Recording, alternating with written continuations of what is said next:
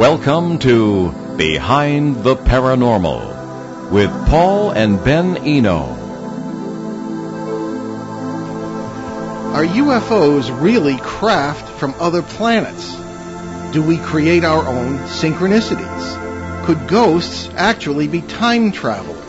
Hello and welcome to the 648th edition of Behind the Paranormal with Paul and Ben Eno. I am Ben, and those unexpected questions came from my co-host and partner in the paranormal, my dad. We begin by remembering, of course, the victims of the latest tragedies in our country, in Dallas. Uh, can we overcome these evils? We have received many, many questions this evening on that. And I, I think, with all respect to those who wrote in, we've answered the questions many times about evil, why it exists, and we, we, can get into that later if we have time. But there are many other questions we want to get to. It's just um, an ongoing problem, obviously, and uh, it starts with us individually. That's where it has to begin, with kindness, with, with, with love, and with compassion for others. Nothing will work unless it starts with us. No laws, no amount of anything else are, are ever going to do anything unless it starts in our own hearts. That's all, that's all we can really say. But uh, but thank you for all those who wrote in about that. Everyone is worried. We're all frightened. We're all concerned. But I remember the quote, my favorite quote from my favorite saint, Julian of Norwich, very little known woman who lived in England uh, at, way back over a thousand years ago. She said, "In the end, all will be well." I think that says it all. Despite us, or probably despite us. Anyway. So today we bring you an open line show with our ever popular guest co-host Shane Sirois. And we welcome your calls this evening, or afternoon, I should say. The numbers are 800-449-1240. That's from anywhere in the U.S. or Canada. And 401-766-1240 locally. Or you can email us, paul at behindtheparanormal.com. Okay, well, Shane, uh, welcome aboard once again. This is becoming a very agreeable tradition to have you with us uh, for open line shows. Yeah, I missed the last one, but um, I was in Florida, I think. But well, I'm that's back. no excuse. That's what they have airplanes for. yeah, yeah. I've been on a few of those, and but uh, yeah, we're back. Great. Okay, well, let's begin now. Our first question, which we'll read, is uh, in reference to uh, our good friend Tina Marie Cowett. Uh, who was on our show a few weeks ago and uh, discussing the issue of UFOs, uh, the experts versus the experiencers. Uh, Tina had made a point at, at one time on a show we were both on uh, previously that uh, the UFO experiencers, those who believe they, they've not only seen craft, sometimes interacted with the inhabitants, and sometimes had the, the alien abduction experience, um, have uh, are, are, not always the people who are the experts, and the experts don't see. You know, so, so that's what kind of we were discussing. I thought it was a rather good point. Uh, but in any case, uh, someone wrote in after the show, and I shared this this question with Tina uh, who is from our area, from the, Worcester area originally, uh, but now is a, uh, a very well thought of broadcaster in the Las Vegas area. So uh, Tina is going to call in to answer this question. So here's the question, Ben. Alrighty, so she, or Stephen from Florida writes to us, uh, does she believe UFOs are physical vessels in our universe who literally travel tens of trillions of miles by some mysterious method we cannot fathom? And then always experience brake failures upon entering our planet's atmosphere to inevitably crash, or does she believe these are interdimensional crafts and beings, as you and Ben have suggested? Uh, there's more. Then uh, he continues with, I think Tina was wrong to quickly discount the interdimensional aspect of UFO visitation, as people are trying uh, to stay relevant. Ouch. Clearly she hadn't uh, done her homework about you guys and your theories, and after diminishing religions as all quote dismissing unquote religions, or dis, sorry, dismissing religions as uh, quote unquote man-made, she sure had opinions that were composed of vibrations quote unquote, and that uh, we are all merely vibrations living in body quote unquote shells. That's religion. Oh yeah, this by the way is from Stephen in Florida. Is the question okay? And uh, do we, do we by, we don't by any chance have Tina on the line? Right? Okay. Uh, we do not have anybody on the line right now. Okay. Well, um, all right. Well, we'll we'll wait for Tina to call in to answer because I sent her the question. Oh, I think we uh, we have a caller. Hang on. Oh, okay. All right. Let's see if this is Tina to answer the uh, critic from Florida and uh, see if we're dealing what we're dealing with here essentially. The critic okay. from Florida. Yeah, the critic from Florida. Yes. Uh, who obviously is a listener, and we thank him for listening. Uh, okay, we have a caller here, and uh, Tina, are you uh, with us? Yes, I am, guys. How are you doing today? Oh, very Oh, good. Welcome, lucky. welcome to 11240. It's good to. Um, I don't know if you know Shane Sirois. Shane is our guest co-host today. Hello, Tina. Hi, Shane. How are you? Good. Very how are good. you? Okay, T- Tina. So I sent you this question. We just read it on the air, and uh, I sent you the question previously. Could you want to uh, answer uh, Stephen from Florida? Yeah, first of all, Stephen, thanks for the question. Um, first, I think we need to address is we only had an hour, so I couldn't really get into a lot of detail of what we talked about. And I think um, what I find a lot of times is people listen to a show, but they don't really listen. Um, we, you know, I've said this many times that they hear what they want to hear. And I, first thing I'm going to address is so when it comes to physical craft, yes, I do believe there are beings coming here from physical craft. Um, and this is just not my opinion. This is the opinion of many experts in the field, as well as many contactees who have had experiences, and you know myself included, who have been on physical ships and been privy to information. Now, what I think is interesting is when he makes comments to the fact that they all come to the atmosphere and crash. Well, there are many, there have been a few crashes here on this planet, but not every craft that comes here crashes, okay? And if we want to talk about some of the crashes, many people talk about Roswell crash, the Aztec crash, and a few other crashes that happened were all results of a new, was, they were testing new military radar that supposedly brought down, plus there's also talks about Roswell crash being a result of a storm and the craft being hit by lightning. Mm. Now, even with the most technological craft that we have today on this planet, we still have crashes on our aircraft. So, and they're not even going trillions of miles, as he says. They're only going from point A to point B here on Earth. So, you know, when you're dealing with machinery, things happen.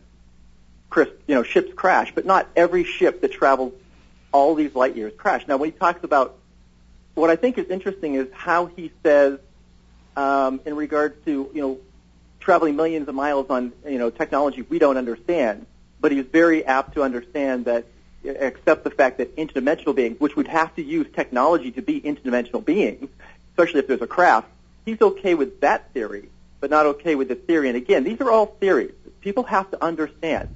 Nobody has the facts in this field anybody that tells you they have beyond shadow without facts, and in fact, if he heard my interview, he would have understood when I said, even when I have speaking engagements and I spoke about my experiences, one of the first things I always say, if I was sitting in the crowd, I would think that I'm nuts. Okay? All of us have theories, and that's all they are. They're not facts.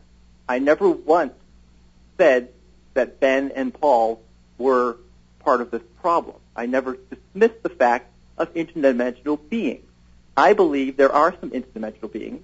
I also believe there are people who have been physically on crafts and physical beings coming from other planets.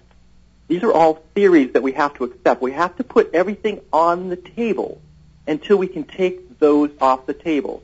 And so far to date, we haven't been able to take anything off the table, so I don't dismiss that.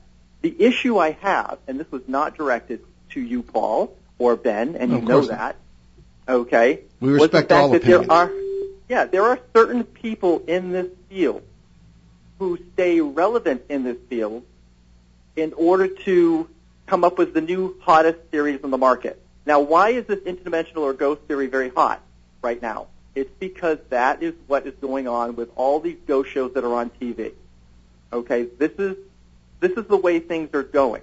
So some of these people who are in this field, who completely without a shadow of a doubt believe they were, you know, beings coming from another planet, have now shifted gears to write another book, to be able to speak at another conference about this. Now, correct me if I'm wrong, but as far as I know, have known you guys, your theory has always been interdimensional. So it's not like you're shifting gears in order to stay relevant in the field. And this was not, again, not addressed to you, it was addressed to certain individuals who like to stay relevant in this field, who have never even seen a UFO, or probably have never sat and talked to the number of experiencers that I have. Okay? Mhm. Now, what I want to address, too, is I want to address his comment about the vibrational frequencies and about religion. Okay? Because I did not uh, make reference to vibration. If you listen to my conversation about being vibrational frequencies, I said we all vibrate at vibrational frequencies. This is why we're allowed to see. I think certain people can see UFOs and certain people can't. They're vibrating at a different frequency. Okay, that's why two people sitting on a sidewalk can look up at the sky and one can see it, one can't. Now he makes reference to religion. Okay, this is not religion. All right, I said before I'm a very spiritual person, but not defined by religion as we plan it. Religion definition is the belief in or worship of a superhuman controlling power, especially a personal God or God. I don't believe in God. I don't believe in a superhuman controlling power. What I do believe in what I consider the source, okay? And this source is not a being. It's not a God. And if you actually, when he said do my homework, if you actually do your homework on religion, you will see that a majority of the religions, and I think there's what, 4,000 different versions of the Bible on this planet? Uh, if, a lot more, actually, according to the United Nations of all people. Right. That's a long so story. Let's, yeah, so let's talk for a second about when we, when we define religion on this planet and the fact that it was written by man. If it was supposedly written by a god or a supreme being, we wouldn't need changes. It would have perceived and understood the technology that we have today because it would have been able to foresee it because it would be a God. But no, the Bible is written in technology from 2,000 years ago when it was written. So you have to step back and say, if it was written by a supreme being or a God, and again, I have nothing against people who believe in God.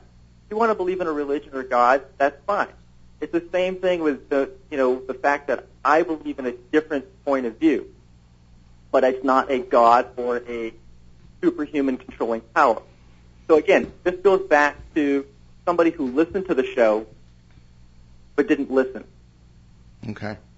All right. Well, thank you, Tina. Um, a lot of people who live in other parts of the country and outside our listening area don't listen live. So, uh, if we receive an answer from Steve, we will forward it to you, and perhaps uh, continue the uh, debate of the idealists uh, as we uh, as we proceed.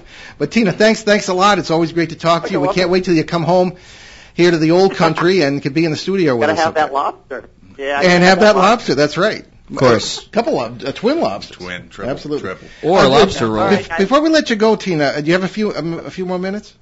Sure, no problem. Okay, uh, d- gentlemen, do you have any uh, anything to add? I know that this is uh, sort of between Steve and, and uh, Tina, but do you did you want No, to make any she comment? said it in an elo- elo- eloquent and clear manner. Indeed. Well, that's why she's a big cheese in Las Vegas broadcast. Oh, no. I'll touch on the frequency that, um, that she was talking about. Okay. Um, with the work that I do, that's a lot of times how I help people is um, they they come into some place in their life where their emotions have changed, something affected them. Um, so their emotions change, their their thinking, their their thought process change, uh, and that changes their frequency, and that's what puts them in touch with uh, these parasites to take advantage of them. Um, so I change their thinking, um, help their problems, and excuse me, and uh, it breaks the connection. So it's it, it's uh, that's all done through frequency. Well, there you go. Right, and, and, and a lot of the negative, if you know, if you want to go into the demonic, people talk about it being negative frequency. So when you start thinking negatively, when you start vibrating at that frequency, you open yourself up to those, if you want to call them parasites.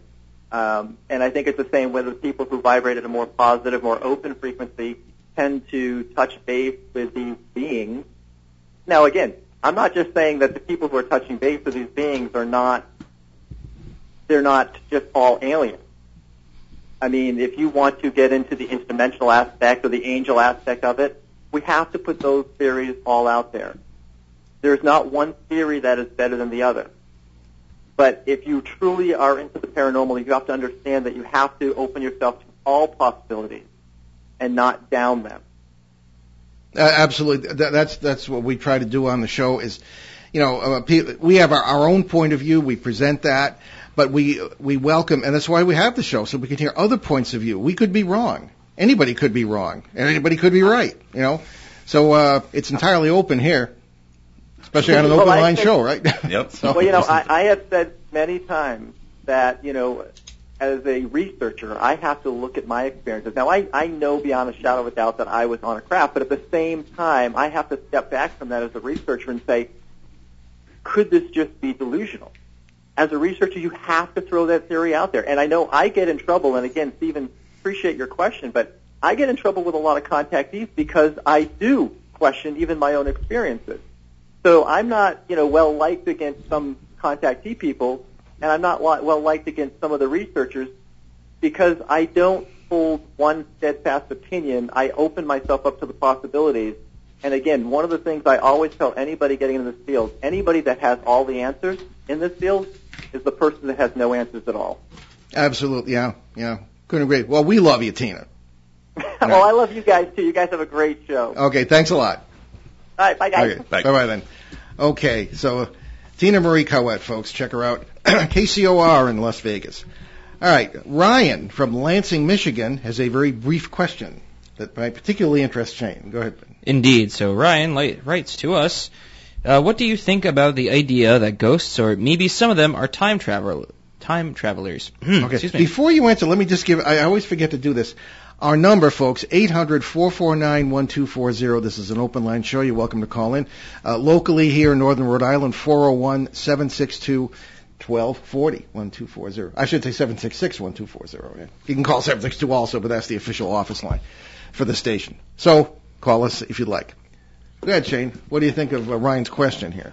Um, well, I mean, a lot of a lot of things that we run into. Um, well, most of the things that I run into, the ones that are are interacting, um, they they usually tend to be negative. Um, and then there's a question, another question we're going to be dealing with too, uh, that talks about the other area, which are you know um, you know the different parallels kind of bleeding over into each other, um, which is kind of really not like a conscious type of thing. Um, as far, far as time travelers, uh, the, the closest thing I could kind of relate to that um, to answer that question is um, you, there was a question we never answered about shadow people on one one of the shows. It, it was a question we never had time for, but oh, we might be in the pile tonight, yeah, or this afternoon. But I haven't encountered them, and they are. They seem to have an agenda, and uh, there are the shadow people that seem to be parasitic, like the, the hat, was it the Hat Man or whatever, mm. um, which is it totally, you know, by his behavior seems like a parasite to me. Um, and but there are other shadow pe- uh, people that I've encountered that seem to have an agenda, and it's not always a negative one. Actually, I, I haven't seen one that has it's only been misinterpreted as negative, but usually it seems to be um, the, these things trying to um, give a message. So they may be time travelers. I don't know. They they could be alien. I mean, yeah. but they definitely seem to uh, be intelligent and aware of what's going on, and and always seemingly trying to send a message. And I've encountered that in my personal life on several occasions, mm. as well as on other you know cases that I've done. Yeah. So would uh, the man in the checkered shirt be an example of a shadow person with an agenda, but not exactly negative? And, well, and he's not really a shadow. That's either, cool, but. Josh, our producer. yeah. Okay, uh, he looked like he was about to burst, so we'll we'll, we'll let him uh, join in here. No, it was just the one question I had. Okay, well, very good. No such thing as too many questions. Ben, any thoughts? Well, I mean, I was going to address the time travel thing. I started I started making a flow chart here. Okay. Because I mean, I guess technically, if you go by our our theories or our viewpoint, I guess technically they would be time travelers but time doesn't technically exist as we perceive it. Yeah, all things right. seem to be simultaneous Every, according to some interpretations of physics. So instead, they'd be more like horizontal travelers. Well, exactly. Yeah, that uh, I, I would tend to agree with that in the sense that, you know, what, what do you mean by time travel? I guess. Right? What I guess do you mean by alien? What do you mean by even ghost? Anymore, I guess it's know? sort of defining what we mean by time travelers. Yeah. Well, I think you may be referring to the uh, scientist uh, who told me at one time that you know time travel is not moving back and forth. and he was working on some sort of experiment that he couldn't talk about. Time travel is not moving back and forth; it's moving sideways. Right. Because he was, I guess, trying to tell me that he kind of agreed with our ideas about time, everything being simultaneous. I mean, your past and your future seems to be simultaneous, and you experience it in your consciousness as past or future, but that's not really what it is objectively speaking according to that point of view, which I happen to agree with. Yeah, no, so, I guess I guess it really depends because. But, but I think this question did kind of uh, ring a bell with me because I've talked to people, and I'm thinking of one or two people who are very well known, uh, who feel maybe they had an exaggerated sense of their own importance. But one uh, particular mm-hmm. artist said that she felt that when she was being watched, that you know maybe it, she didn't feel dead people or any of this stuff she said she felt maybe that, that this this was a group of people kind of watching her. Yeah. And then something disappeared from her desk, a copy of a rather important document. And so she was wondering, uh, could these be time travelers coming for souvenirs? I mean, I mean, you never know. Look at some of the stories that John Keel, uh, a New York journalist who covered the Mothman episodes of the early of the mid 1960s, Yeah. was pointing out people, strange people, either men in black kind of stuff or people in Air Force uniforms where the insignia was wrong and just wasn't right, who didn't seem to know about things like even shaking hands, w- would say, "Oh, can I have that?" It'd be like an ashtray or a pen, and then walk away very pleased with themselves as if they had some precious artifact. But would you call them ghosts? Well, that, that's an arbitrary term. A ghost is not necessarily what it is. It may be what we, how we experience whatever it may be eh, from a certain point of view. In other words, when you see, I'm always using this, this metaphor. When you see, uh, you know, sort of a wispy figure or or a, uh, a, a figure kind of of light or a, or a shadow person or dark. You could be just seeing a real person through the the uh, electromagnetic, or I should say, plasma membranes of the parallel world scenario that is talked about in some versions of quantum mechanics. And so, and that, that we find that they see us the same way when there's any kind of way to know that. Uh, and they think we're ghosts sometimes. So th- this is the kind of thing we're dealing with. It's just how you see things. And our, our, our arbitrary term for it is ghost Right. you know, and, um, and traditionally we think, well, it's, it's a spirit of a dead person, especially if you see the person, you know, the per- you've been to the funeral a couple days before. Yes. This, what else would it be? We have no other context in which to frame that experience. Most people, anyway, until we came along. Right? No, until uh, until recent um, findings in physics, uh, and I say recent over the past hundred years, that maybe shed some light on what uh, other alternative explanations. I'll talk about the um, the, the part of the question that where he says um, the whole thing about being watched. Um, out of all the cases I've done, out, out of all the years, I'll, I'll tell you, there's been about there's been hundreds of them where I've, I've gone, and the people never actually experienced any apparitions or anything moving. It, ju- it was just an intense feeling of being watched, like uh, where they could they couldn't handle it anymore. Um, and I've gone in almost every single time when, when that's been the case. No other activity, just the, the, the intense feeling of being watched. I've found, uh, old, you know, bad wiring, uninsulated wiring in the home, Sure. or, or high electromagnetic magnetic Which is fields. why you get the EMF fields that people think means they're a ghost, but it just means you may have you know lousy insulation on your electrical. system. Yeah, and it really does. It, it, I mean, some people are more sensitive than others, but I mean, it, it really does make you feel paranoid, like you're being watched. Um, same thing with you know uh, infrasound and all that stuff. Infrasound, sure. Yeah. Same same thing. So it may be it may not be anything uh, strict in the strictest sense paranormal at all. Right. Maybe entirely natural. Infrasound, as we've mentioned a number of times, is uh, very low low frequency sound that you people can't hear, but they can set up uh, uh, standing waves in in a building, and you can have these. It affects you to the point where you can have, excuse me, these experiences, even to the point of basic apparitions objects moving, you know, n- not like refrigerators, but paper and things uh, th- that can happen. So you have to look at all these aspects, and there are there are alternative explanations. So Ryan, that's a long answer to your short question. uh, so I guess um, anything uh, anything is possible. All right, so let's move on to Frank's question from Port- South Portland, Maine. Yes, and Frank writes to us, I am awestruck by the idea, uh, by the idea you call the flashing nexus. Can you explain uh, what that is, or can you explain that? Is it Well, why, don't, why don't we just take it from there? okay? All right.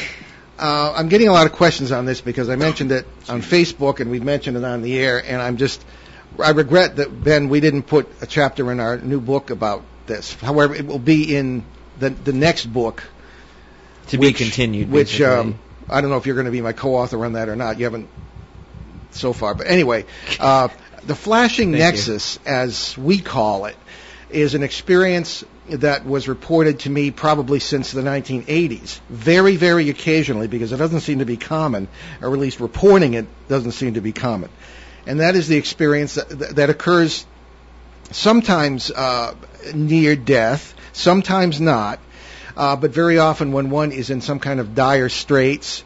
Um, I'm, I'm thinking of one uh, fellow who is uh, rep- was reporting to us that he was on an operating table. He wasn't in any serious danger of dying, but all of a sudden he had the flashing nexus experience. Now, nexus would be, I think, maybe the core consciousness out of which all of our parallel lives in these parallel worlds, if that's true, uh, are being lived. It's it's the core of our unified super personality, our unified existence, which really is the core of all of us, uh, all our existence. And out of this uh, comes the the experience, for, at least for this person and others who've reported this, of being different people in rapid succession. That's where the flashing comes from. So we've got consciousness of of being different people. In this case of this fellow on the operating table, all of a sudden he was the doctor. With, with all the memories, imagine the whole thing. All of a sudden he was a person passing in the hallway. It got as far as being out in the street. Some, passing, someone passing on the street. Gender was irrelevant. Uh, he was sometimes a man, sometimes a woman. And this happened again in rapid succession. He was one of the nurses. And one or two other people he didn't know. So there were about eight different lives of, that he experienced in a matter of a few moments, fully conscious, fully aware of the, the uh, memories and imaginations of these people as much as he could in that short time. And uh, that's why we refer to it as the flashing nexus. Presumably, uh, if the theory is correct, he would be. Uh, it was as if his core consciousness, his nexus, was searching for where his consciousness is, and when you ultimately get to that, your consciousness is everywhere and every when because every possibility and all, all, those things exist somewhere or someone in the metaverse or the multiverse as it's called in, the, in these quantum theories all right so uh, th- that's what the flashing nexus uh, is so uh, ben if you want to continue I mean, you kind of answered some of it, but um, well, let's, let's goes well, on. well, that's why you asked the question. Exactly. I can I can talk firsthand. Yeah, on that. why, yeah. I'm sorry. Go when ahead. um, I, I was sick uh, when I was younger, and um, and I had a close call. Um, it, I didn't experience any like flashing, but what happened right before, um, you know, I was rushed to the hospital and all that. But right before that, um, I I, be, I was aching. You know, I was in a lot of pain. I was just uncomfortable, and then all of a sudden, um, I became very comfortable, and I I felt at peace, and I felt like. Um, I felt like I was a part of everybody and everything around me. Um, like I could I could feel everybody in the house. I knew where they were, what they were doing. I could see them. Um, I, I could, um, like I said, it just like I, I was a part of everything, everything Mm-hmm. around me, and uh, it was it was a really cool feeling.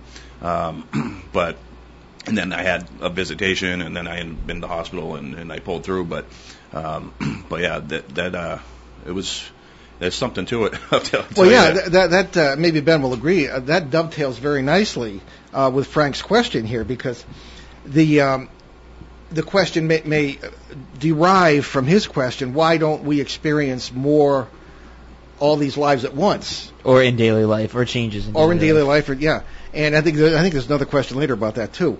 But we, I think we don't experience them because we're not quite there from an evolutionary standpoint yet. right. And when we are uh, to a point of experiencing more than one life at a time, aha, the person's schizophrenic. Right. Fill their pockets with antipsychotic drugs. Because you can't live more than one life at a time. That's impossible because of our two-dimensional point of view. Right. So I think that that uh, may be it. However, people like you, Shane, if I may make so bold to uh, refer to your uh, rather advanced uh, spiritual and uh, shamanic development, um, would be perfectly comfortable with experiencing that kind of awareness. And um, you're the least crazy person I know, including myself. So I think that that would be possibly an explanation why you you experience the nexus, but not the flashing nexus, Right. so to speak, if, if that's right. right. Yeah. Ben, what are your uh, wis- wise thoughts on this? Well, you see, my I love it when he starts saying just like that. I think I think it's it's um I think you're correct about how society perceives these things because we are of uh, of a of a we live in a world where everything is either black or white or it's so great to the point where it's like ah let's not even bother trying to figure things out. We live in in a in a sort of place that is like all right we're open to new things but they're not open at the same time. We live in a very paradoxical place where it's hard to be able to cultivate such a mindset. You know what I mean? hmm In a place where we can actually experience these things without being, I don't want to say judged, but without fear. You know what I mean? Yes, but but you brought something up that reminds me of. Remember, remember when we we used to go to the Zen monastery in Cumberland, Rhode Island, Right, right the Providence Zen Center. That's nowhere near Providence. That's right. But well, in Rhode Island terms, it's not. But Yeah. uh, any other people in normal states would can travel more than two miles to go somewhere. That's true. But i- in any case, it, I found it very interesting the concepts there of the don't know mind, Yeah. the Zen concept of the don't know mind. In other words, and, and I found that, that that that really matches up with a lot of the um, ideas and experiences that you can have in life, in the sense that uh, uh, the, the paradox of the multiverse. If you you- you're more likely to be successful and you're more likely to be happy if you just let it go. Don't know. You know, whereas in, in your mind, if you turn things around your mind's churning with ideas and, and facts and things, and how do I bring this about? And of course, it never happens the way you plan. Yeah. Um, it's it's better, I find anyway, from a spiritual standpoint, to just sort of let it go. Let your nexus kind of take over. And what is the nexus? I, th- I think is essentially is our subconscious. Now, a lot of psychologists will disagree, but that's the way I, I see it anyway. So Eh, psychology's changing. take it or leave it. It is changing, especially with transpersonal psychology. But the trouble, and I I have uh, dear friends who are in the sciences, and they very often will. Um, oh, we're way over our break. Okay, well, I just noticed that now we're going Yeah, to we will into the continue. conversation. Okay, yes, our, our conversation. You're listening to Behind the Paranormal with Paul and Ben Eno, with our guest co-host today, Shane Sirois. We're having an open line show on ON 1240 in New England's beautiful Blackstone River Valley. We'll be right back. Summer nights with the Paw Sox continue in July with Friday night fireworks. Enjoy another fabulous show set to the music of the 80s after the game on Friday, July 15th. Then on Super Sox Saturday, July 16th, we have replica jerseys. And on Sunday, July 17th, the weekend caps off with kids running the bases. Tickets start at just $6. Summertime fun with the Paw Sox. It's a family fun tradition. Okay, we're back with our open line show with our guest host Shane Sirois. We're going to continue uh, with Ryan's question, I should say Frank's question, and we were talking about the flashing nexus, which we said about all we can, I think. Um, so, um, Ben, what is the uh, the third sentence here? Why don't you read that, and we'll continue with that part of the question. Third sentence. Uh, why do we not experience these changes? That's the fourth Uh, sentence. the- oh, you're right. That technically it is the fourth sentence. Uh, is it at the point of death we get to choose who we will be next? It doesn't seem like sort of a a choosing kind of, not like a conscious choice. oh, here again, don't know. Uh, there we go. Subconscious mind. Let, let, let the subconscious. There, there are books, some of which I, I, you know, as open-minded as we try to be to other theories. There are, there are books that, to me, are just very silly and anthropomorphic. In other words, they, you know, you, you when you die, you appear in some control room, and some angels are running stuff, and you know, they say, well, you, well, you messed up in this. You want to do this. You know, I, I just, I, I mean, maybe, maybe in some you know, bizarre, canted corner of the multiverse. Maybe that's what happens, but I mean, I just can't. Uh, if we can conceive it, it must be something like it that actually happens. But I think, as a rule, uh, I don't, I don't accept that kind of thing. I think um, we we don't give our subconscious enough credit. We figure to make a choice, it has to be in our conscious mind. I think 99% of our choices are made in our subconscious mind. You know? Yeah. So I think that that may be how th- how that occurs. And the question of next implies that time is sequential, whereas we, as we've discussed earlier, really isn't. Everything is simultaneous. It's just we experience it past to future. Yeah. But according to most viewpoints in physics, it's simultaneous. So again, we always stress, you know, if this theory is correct, that you are, your parallel lives are parallel lives. They're not past lives. They're not future lives. They're taking place right now, and it's all part of your subconscious. It's all part of your nexus. So uh, you're already there, you know, and you're already fully conscious. And in those lives, this life you're living here right now, listening to our show, is uh, part of your subconscious. I mean, I, thi- I think that's how it works. I'm no expert in that. It's not what my degree is in, but I think that's essentially how it works from what we see in the paranormal. Any uh, either of you fellows have uh, further opinions on that? I think No. you summed it up. I think. yeah, no, you did. I always good love job. it when co-hosts agree with me. All right. Okay. And finally, now the fourth sentence, Ben. Oh, didn't we already sort of go over this? Well, we kind of did. Why do we not experience these changes all the time in daily life? Yeah. I think because we're not quite up to it. Can't handle it most of them. Except Yes. unless you're Shane. Right. Okay. pretty much. All right. So uh, it's funny. We get a bun- bunch of questions from Kathleen's different parts of the country. Uh, none of them is Kathleen Marden, our good friend who is, is a guest on the show frequently uh, from MUFON. So uh, why don't we look at Kathleen's question from Ashland, Ohio? Okay. All right, so Kathleen writes to Kathleen from Ashland. I will be distinct. Writes to us. I think your ideas about ghosts are most interesting, or the most interesting I've ever heard. If you are right, how could other people get it so wrong? Where did the ideas come from about ghosts having unfinished business, being earthbound, reliving disasters again and again? Uh, does that really happen? Have you ever seen it, and how do you interpret it? Well, I mean, I'll, all right. I'll, shall I start? Okay. Yeah, you can. You can All start. right. I'll, I'll no, just I mean, it's, it's not. It's not that it's wrong. I mean, the idea that uh, the basic idea behind all the, I think that that may be wrong from our point of view, is that ghosts are spirits of the dead. I don't believe that. Uh, most of them show no signs of being dead. And secondly, how can you be fully you without your body? How can you be wearing clothes, as they're often seen? How can you be uh, even remember any unfinished business? I mean, maybe you can. I don't know because that's non-local uh, the, the memory. But I think that there are plenty of people, fully people, fully alive out there in the multiverse who do have unfinished business, and, and the worlds may may intersect with yours. May have something to do with you. Um, there may be worlds where they're more aware of what is really going on, how it works, and they may want to tell you, okay, my will is in this metal box buried in the backyard under the uh, spreading chestnut tree, that sort of thing. So, I mean, any of that is possible. Earthbound, I mean, what does that even mean? I mean, I, I started out in the 19, early 70s with the idea that these may be souls in purgatory because I was studying for the priesthood at the time, and that was the point of view.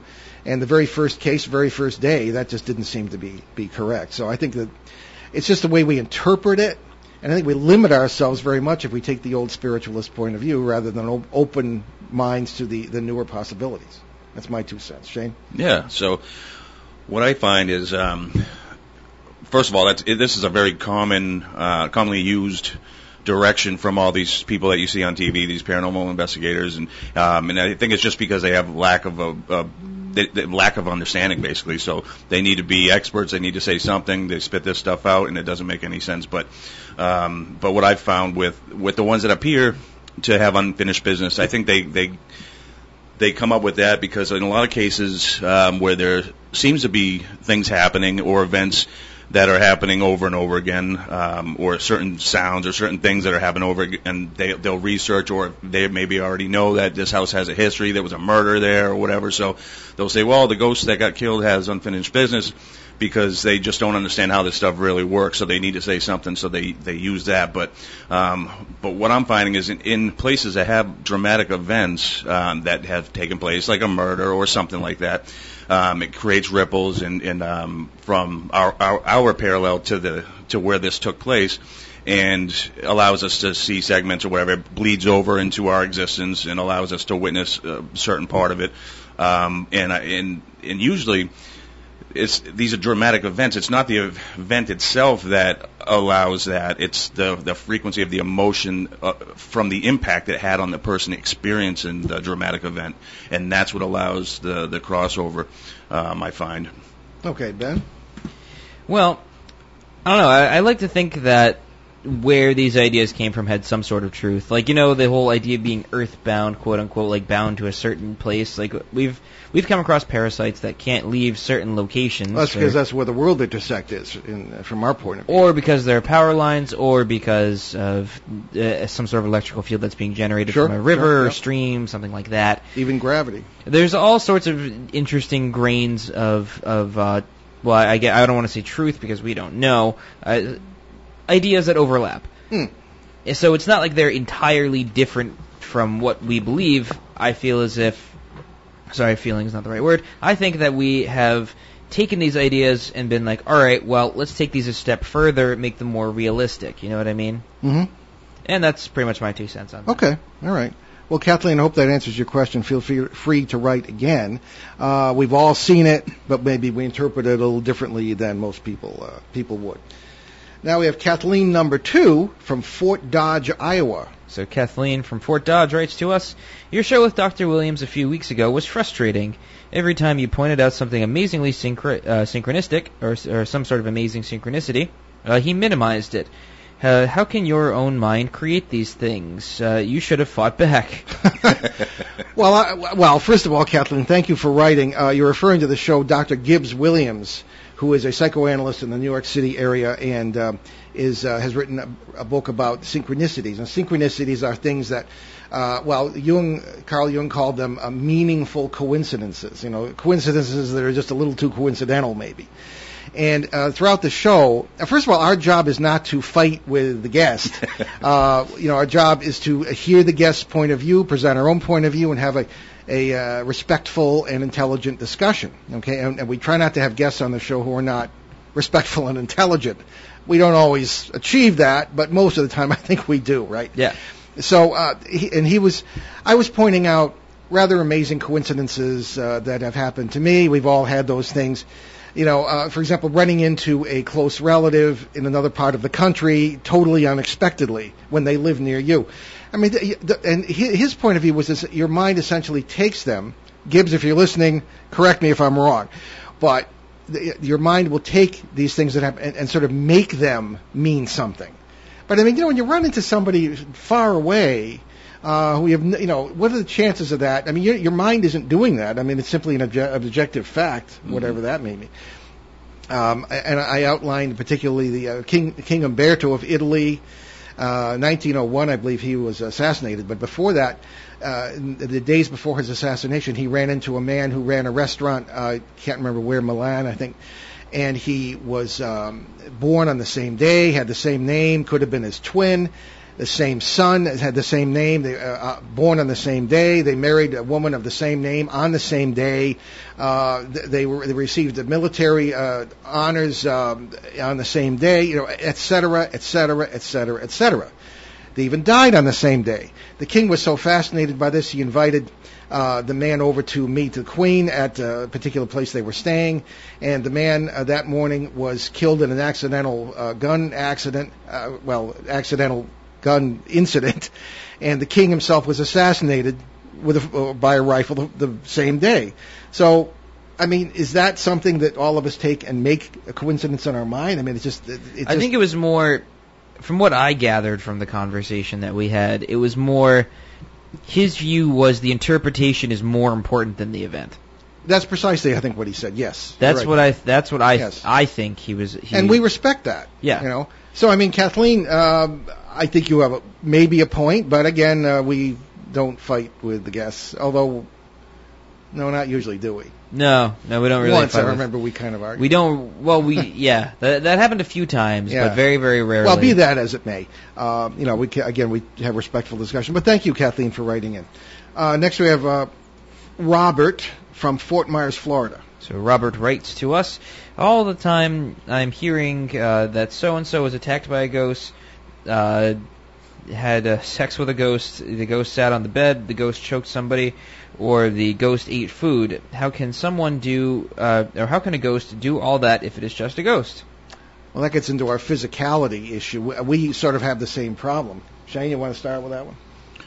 Yeah, I mean, of course, you and I, you guys and, and myself, we've dealt with this many, many times. All different, you know, um, things they bring up here. I'm dealing with one right now in New Hampshire where a guy's being attacked. Um, um, um, I helped a family, or uh, Oh, feel a, free to tell us about that one. Oh yeah, well I was gonna. okay. Um, I'm in the middle. I, I've gone up once um, and uh, spent time with them, but but yeah, uh, and a, a lady that was being um, assaulted sexually um, in Connecticut, and I, I helped her, 70, 72 year old lady, um, who just you know be quick about it. She was. Um, she was at night when she was going to bed. She'd be grabbed by her ankles and pull, slid down to the bottom of her bed. Meanwhile, she could hear.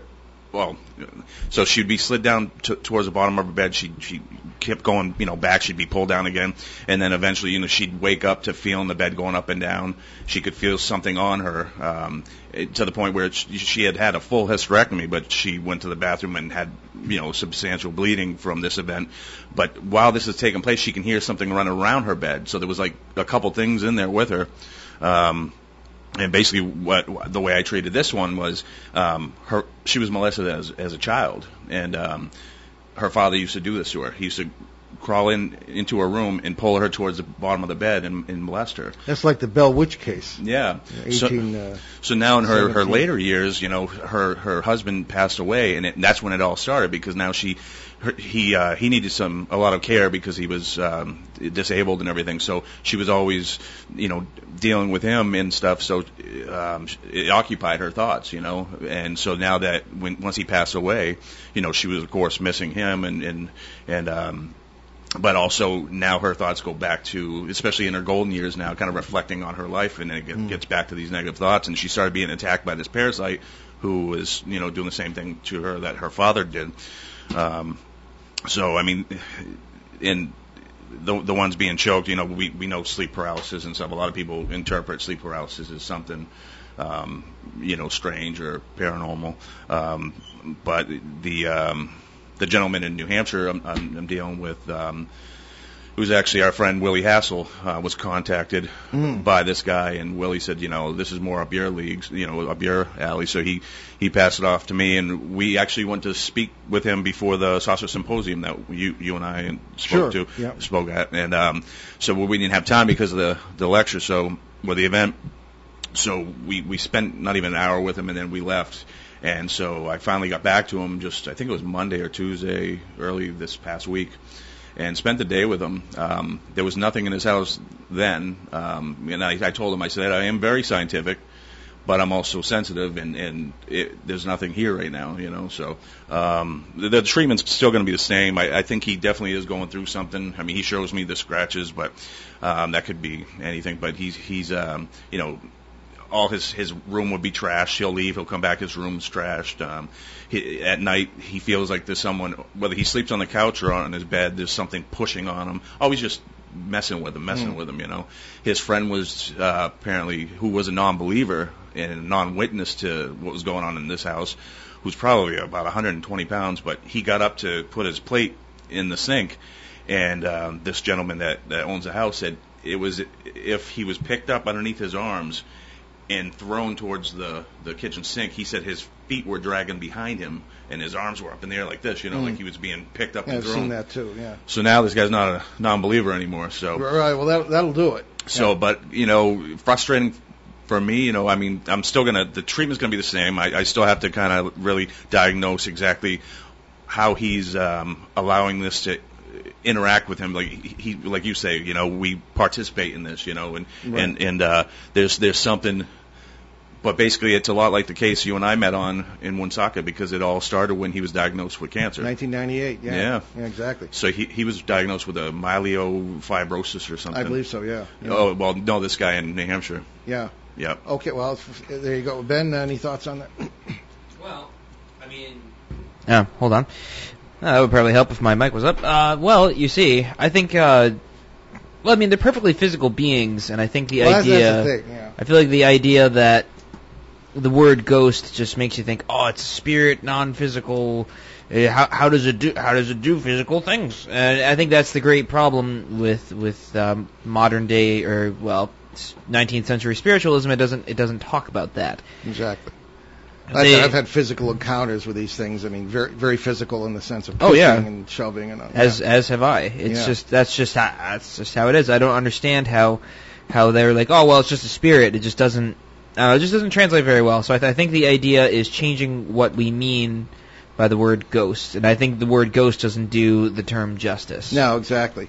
Okay, uh, we're going to cut it short a little early because we have so many announcements. But thank you very much, Robert, for writing in, and uh, please do so again. Uh, all those who wrote in, we're we're just going to put you in the line, and we're trying to get to, to every question we can in these open line shows, and we will try to do that. too Indeed. fast Okay. so, uh, join us in Exeter, New Hampshire on Saturday and Sunday, September 3rd and 4th. This is a really fun event sponsored by the Exeter Kiwanis Club to benefit local children's charities. So it's a lot of fun and a good cause. The whole town gets into the act, all the merchants. It's really, it's really a blast. especially the dog show. Yes. Oh, the, dogs dress up like it, it's you name it. It's it's it's go it's great. So September third and fourth, along with ourselves, speakers uh, will include Richard Dolan, Kathleen Marden, not among the Kathleens who wrote to us today, Denise Stoner, Larry Holcombe, Stephen Mather Lees, Peter Robbins, and Ryan Mullahy. Uh, we will we will present a new talk on more strange connections, UFOs, cryptids, and ghosts. And on Sunday, we'll do uh, our live broadcast of this show from Exeter Town Hall with all the event speakers and a live audience. That'll be a first in our nine year, almost going on ten years on the air. Uh, if you can't make it to that event, listen in on September 4th, noon to 1 p.m. here on ON 1240 or uh, if you're far away, on the Simple Radio app by Streema, which we find works very well. So uh, on Friday and Saturday, October 7th through the 8th, uh, there we will be at the Greater New England UFO Conference at City Hall in Leominster, Massachusetts, as That- well. That's a similar event. A lot of great speakers. I'm not sure who the speakers are yet, but we'll let you know as we go. Indeed. Um, On all right. Su- yeah, go ahead. Okay.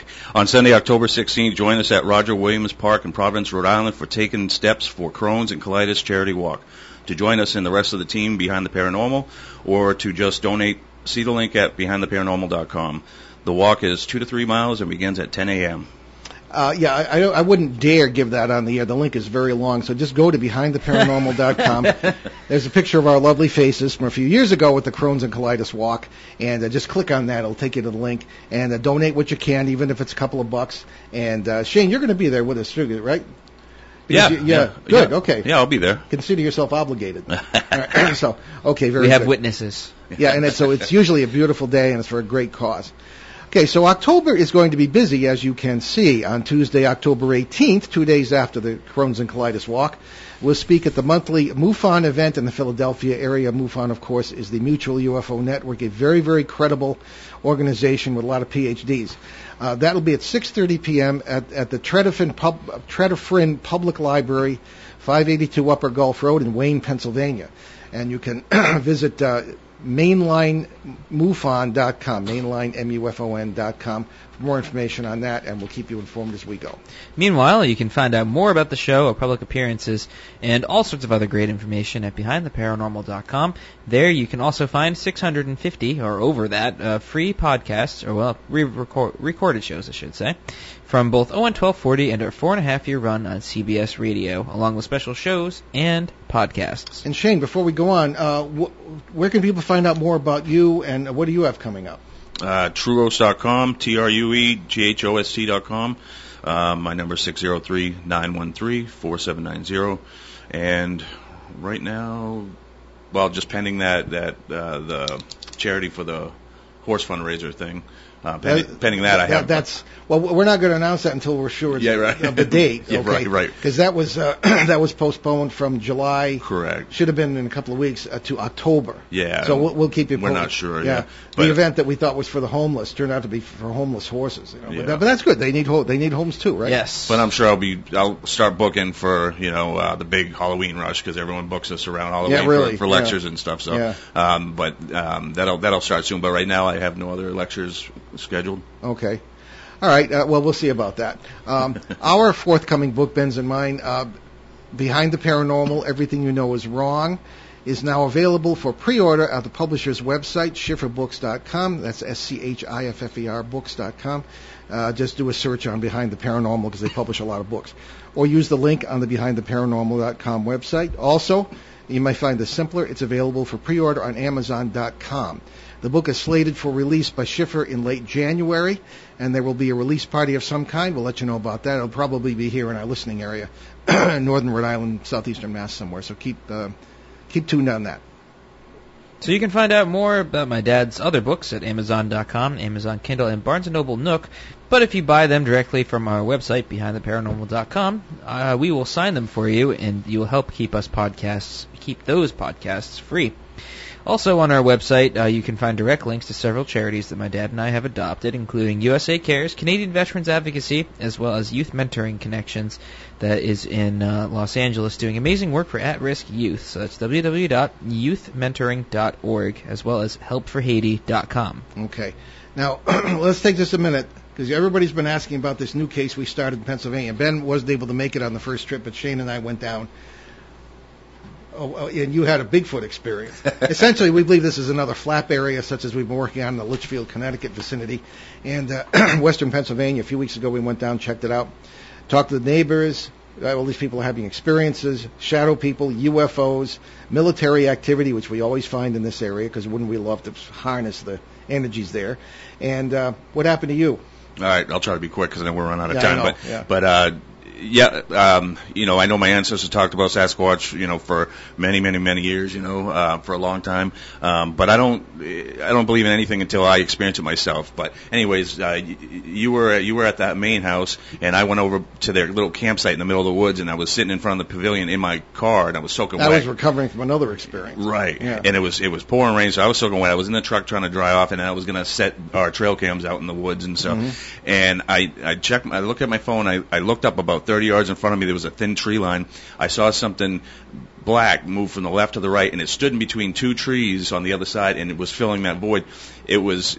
I didn't know how tall it was or how big it was. I, I'm thinking big dog or something like that. Uh, We're gonna have to hold it. We're just, Oh, okay, all right. we're gonna drive people We're crazy. pushing. We'll do a show on that next. to To be, be continued. continued. yes. so next Sunday, All right, next Sunday, July 17th, Paul and Ben will welcome novelist and researcher David Brody for a discussion about New England's mysterious stone chambers. yes, sir. We leave you this afternoon with a thought. South African Archbishop Desmond Tutu, who my wife and I actually met one time, hope is being able to see that there is light despite all the darkness. I'm Paul Eno.